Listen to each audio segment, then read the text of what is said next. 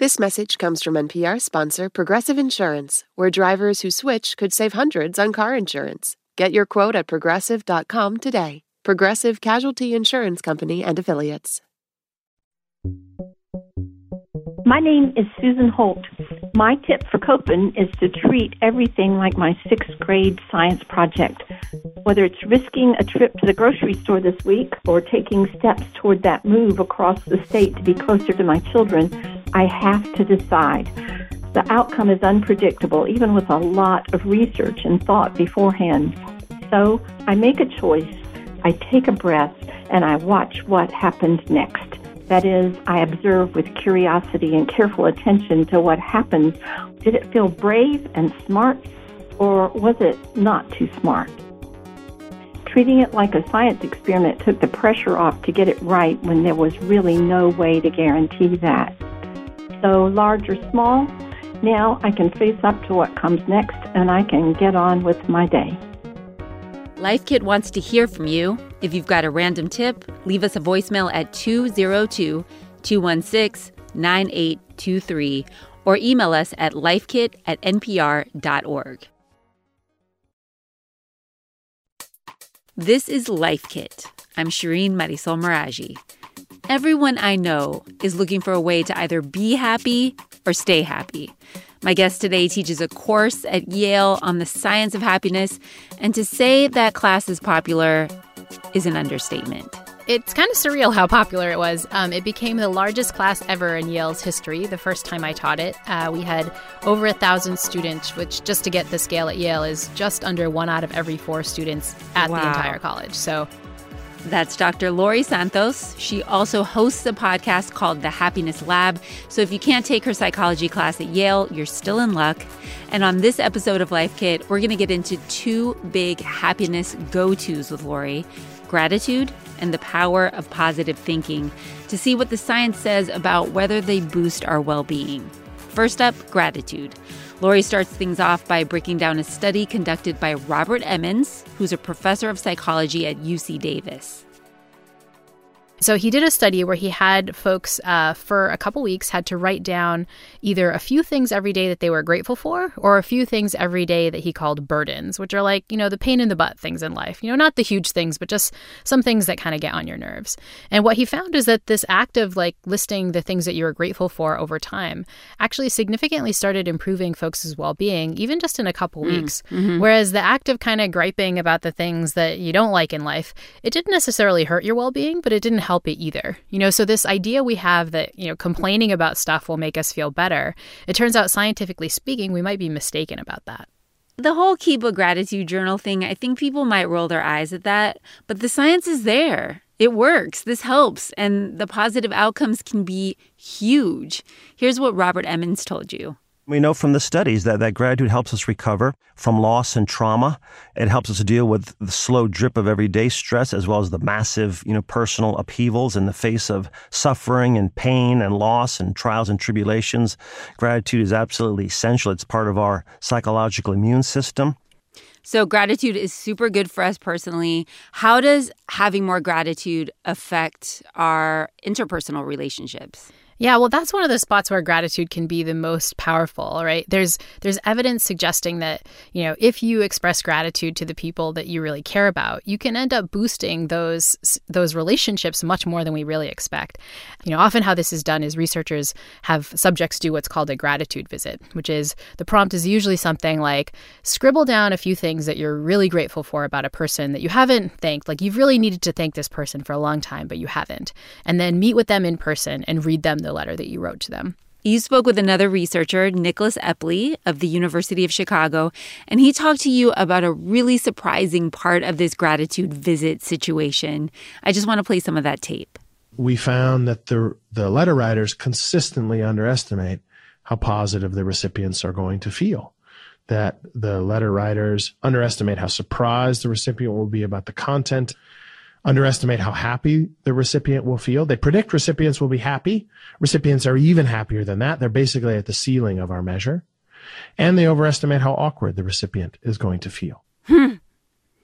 Yeah, the awkwardness part of it, I think, really would stop so many of us from doing this because we're like, oh, we're going to make them feel awkward. We're going to feel awkward. But Nicholas is saying, no, actually, you're not, you don't feel as awkward, and the benefits are huge, huge, more than you could ever imagine. Yeah, and this is part and parcel of a lot of Nick's work. I mean, he's on our podcast a lot because a lot of his work shows that we have absolutely no idea of what the consequences of our social interaction is.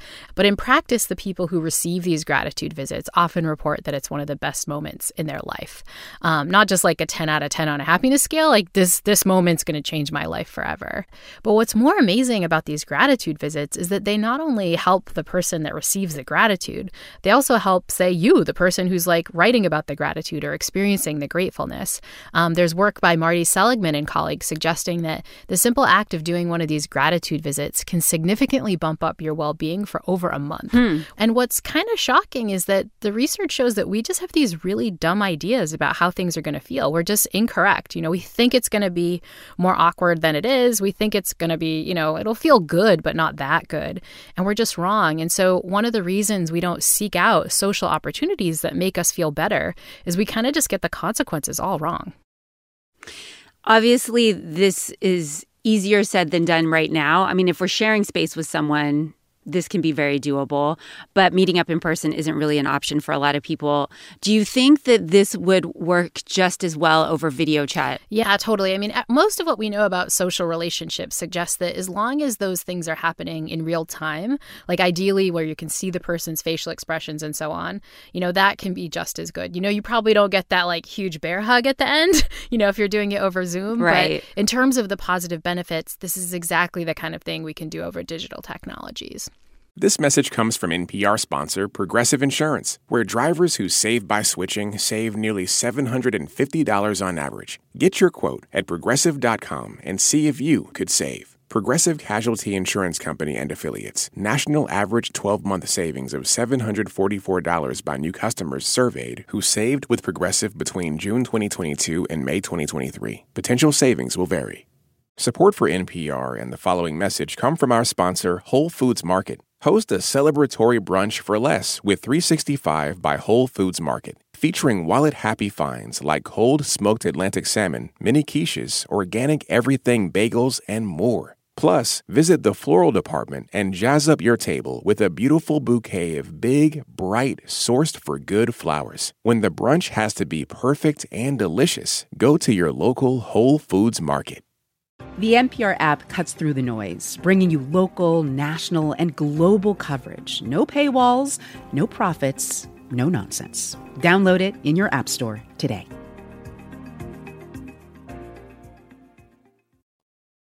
Laurie, I have kept a journal for the last, I don't know, 20 years, 20 plus years.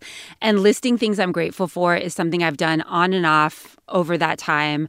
But I also think it's really important to recognize and give voice to frustrations. Life is really challenging, and for some, it's way more challenging than for others. And the researcher that we heard from um, at the top of this episode, Robert Emmons, had something to say about that. When people write about a negative event that happened to them and they express their emotions about it, that's not as beneficial as getting some insight for why the event happened in the first place or now what a person can do about it. So you could say that starts with a complaint, certainly noticing what's going wrong, but the goal is always to move beyond that. Yeah, I love I love Robert's quote here because I think this is really important. If you're just kind of complaining for the sake of complaining, even if you're just journaling, writing down all the bad things, but you're not moving towards like some sort of solution or some sort of resolution, then that's actually not mm-hmm. helpful. Mm-hmm. In fact, in some cases, it can be actively harmful because it means you're just kind of sitting with this negative stuff and sort of focusing on it. It's not so much that the complaining is bad, it's that the complaining is an opportunity cost of other things your mind could be focusing on, you know, and you and your friends could be mm-hmm. focusing on. You know, a lot of the griping that we do, we do socially, right? It's not me by myself, you know, complaining to no one. It's like me telling my coworkers, like, oh, let me talk about this other person at work, or, you know, me complaining to my family members about, you know, like what's happening in my life. And it, it's taking up airtime that you could be spending in those social moments with people on something more positive, on something that you're grateful for. On the Happiness Lab podcast, you've also looked into research on positive thinking, which some people may conflate with gratitude, which is what we've been talking about, but they aren't exactly the same thing. And I was hoping that you would explain the difference between the two. Yeah, yeah. So gratitude is really an emotion that we feel. You know, the best case scenario when we're writing that thank you card isn't just that we're doing it rote, like, oh, yeah, thank you, thank you. It's that we're really feeling something. It's this feeling of thankfulness, right? That has all the positive benefits we've been talking about. Positive thinking, on the other hand, at least the way scientists think about it, is a little bit different. That's the kind of sort of Pollyanna ish, you know, everything's going to work out, sort of fantasy about how things could be in your life. And, you know, there's been a lot of self help stuff suggesting that positive thinking, you know, is the best way to go. Even things like The Secret and, you know, old school self help advice, you know, think positive, you know, accentuate the positive kind of oh, thing. Oh, yeah. Right. My mom is obsessed with that. the power of positive thinking is like her mantra constantly whenever I have a problem. Yeah, yeah. So it's not so much that that is awful but if that's where you stop, it ends up awful. It's the same thing as griping. Like griping's okay mm. if you take it to the next level. And the same is true with positive thinking. Positive thinking works if you can contrast what you want, your desires in the world, how everything works out perfectly, with the actual gritty reality of the situation, right? You know, um, there's work by Carey Morewedge and colleagues where he has subjects imagine, say, eating a bunch of M&Ms. And what he finds after you imagine that is like, you don't really want to eat the M&Ms anymore. Hmm. You did it enough in your brain that you're sort of full full almost. And so the idea is when we fantasize about positive things in our lives, we can kind of have that same weird effect where we think, like, okay, you know, dust your hands off. I'm already done. I already did that. Yeah, there's a social scientist in one of your episodes, Gabriele Oettingen, and she basically says exactly what you're saying right now. What we find is the more positive people think about the future, actually, the less well they do in reaching the positive future. I mean, this is exactly the opposite of what my mom has been telling me my entire life, and we're not going to talk about how old I am. no, I think I think this is you know uh, like again these self help books about positive thinking have been around like since the 1950s, right? And when you dig into the science, as Gabriele and her colleagues have done, what you find is that positive thinking isn't just neutral; it can actively hurt. So she finds that people who positively fantasize about weight loss end up losing the least weight. People who positively fantasize about getting better after, say, like a hip surgery actually do the worst. And so it's it's not so much that it's like futile, it's like actively bad for us in ways that we our minds just don't expect. Gabriele has this acronym, WOOP, that is a way that we can use our thinking, we can really use our minds to help us reach our goals, but it's different than the power of positive thinking. What is WOOP and how does it work? Yeah, so WOOP is this acronym uh, for Wish, Outcome, obstacles plan, wish outcomes obstacles plan. And the first two letters, wish and outcome, are the kind of positive thinking part. You think about a wish that you really have. So let's say uh, I want to learn a new language, right? And so you think about that wish and you think about the outcome if you were to get that wish. So, you know, if I learned Italian, then, you know, eventually I could like fly to Italy, you know, I could talk to the guys at the Italian restaurant on the phone. you think through all the positive outcomes that would come from that. That's where positive thinking would normally stop. But WOOP tells us to go a little further. Mm-hmm. That second O in WOOP is the obstacles, right? And so I need to think, okay, what's the obstacles? Am I learning Italian? You're really thinking about both the the practical obstacles, you know, the physical stuff, like I have to buy a language training or I have to buy a book or something like that.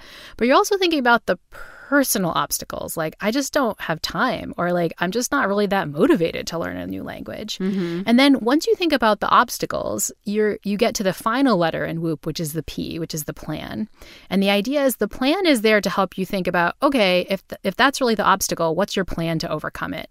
You know so the obstacle is like i just don't have time to learn a language. It's like well my plan is that like you know the next time i think i was going to go on facebook Instead, I'm going to go to an app where I can learn, you know, a new language. And one of two things will happen. Either you'll come up with a plan to deal with those obstacles, or sometimes you might realize that the obstacles are just kind of too huge, you know, which is okay too, right? You know, maybe I just simply don't have enough time right now to learn a new language. You know, it's busy. I'm just, you know, things are crazy at work. Like it's just not meant to be. Mm. And the beauty of that is that you can drop these positive fantasies that are driving you crazy. Yeah.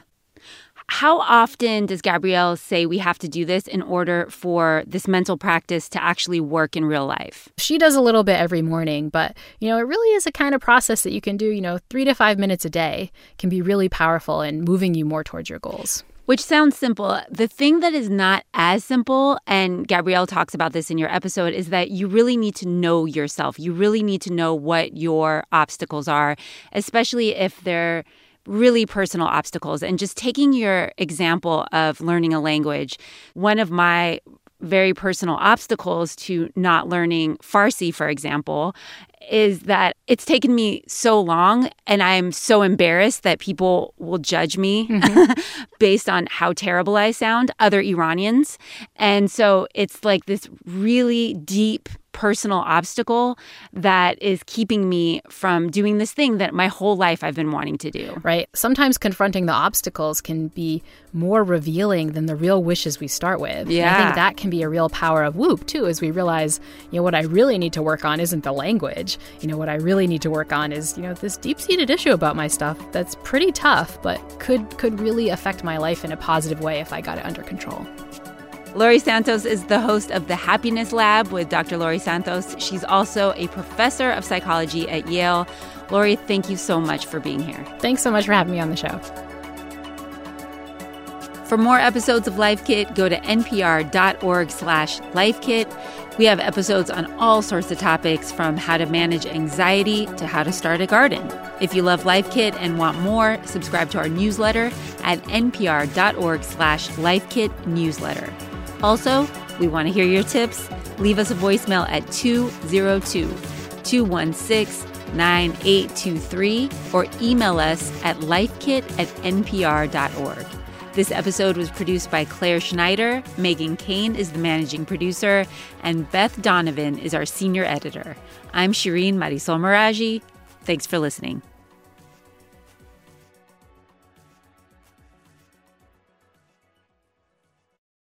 Support for NPR and the following message come from Indeed. You're driven by the search for better. But when it comes to hiring, the best way to search for a candidate isn't to search at all. Don't search, match with Indeed. Join more than 3.5 million businesses worldwide that use Indeed to hire great talent fast. Get a $75 sponsored job credit to get your jobs more visibility at Indeed.com slash LifeKit. Terms and conditions apply.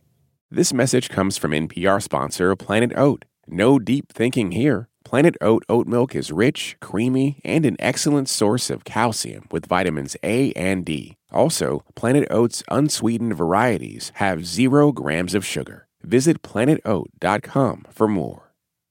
Do you wish stories could unfold over three hours rather than three minutes? You tired of doom scrolling? Trying to find humanity? Or maybe a deeper understanding? Of why the world is the way it is, listen to Embedded, NPR's original documentary series. Find us wherever you get your podcasts.